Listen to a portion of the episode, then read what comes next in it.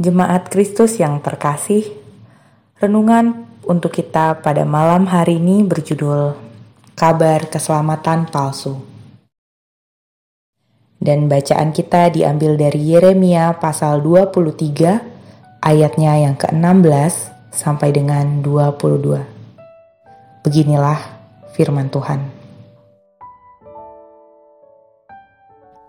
Beginilah firman Tuhan semesta alam Janganlah dengarkan perkataan para nabi yang bernubuat kepada kamu.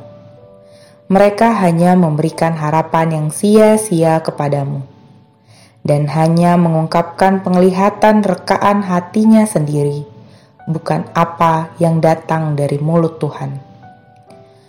Mereka selalu berkata kepada orang-orang yang menista firman Tuhan, "Kamu akan selamat."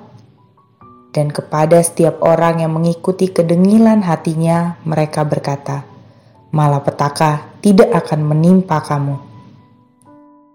Sebab siapakah yang hadir dalam dewan musyawarah Tuhan sehingga ia memperhatikan dan mendengar firman-Nya? Siapakah yang memperhatikan firman-Nya dan mendengarnya? Lihatlah, angin badai Tuhan yakni kehangatan murka, telah keluar menyambar. Angin puting beliung dan turun menimpa kepala orang-orang fasik.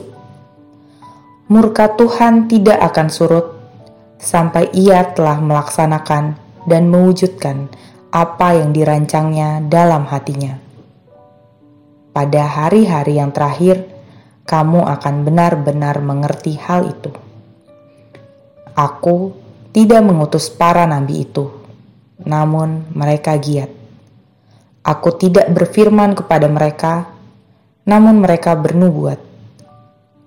Sekiranya mereka hadir dalam dewan musyawarahku, niscayalah mereka akan mengabarkan firmanku kepada umatku, membawa mereka kembali dari tingkah langkahnya yang jahat dan dari perbuatan-perbuatannya yang jahat. Akhir-akhir ini kita semakin banyak melihat orang yang mengaku sebagai pendeta atau orang yang diurapi Tuhan. Mereka mengatakan sesuatu yang justru menyimpang dari apa yang dikehendaki Tuhan. Mayoritas dari orang tersebut selalu berbicara tentang berkat melimpah, pengampunan, hidup yang diberkati, dan tema-tema yang hanya menyukakan telinga saja.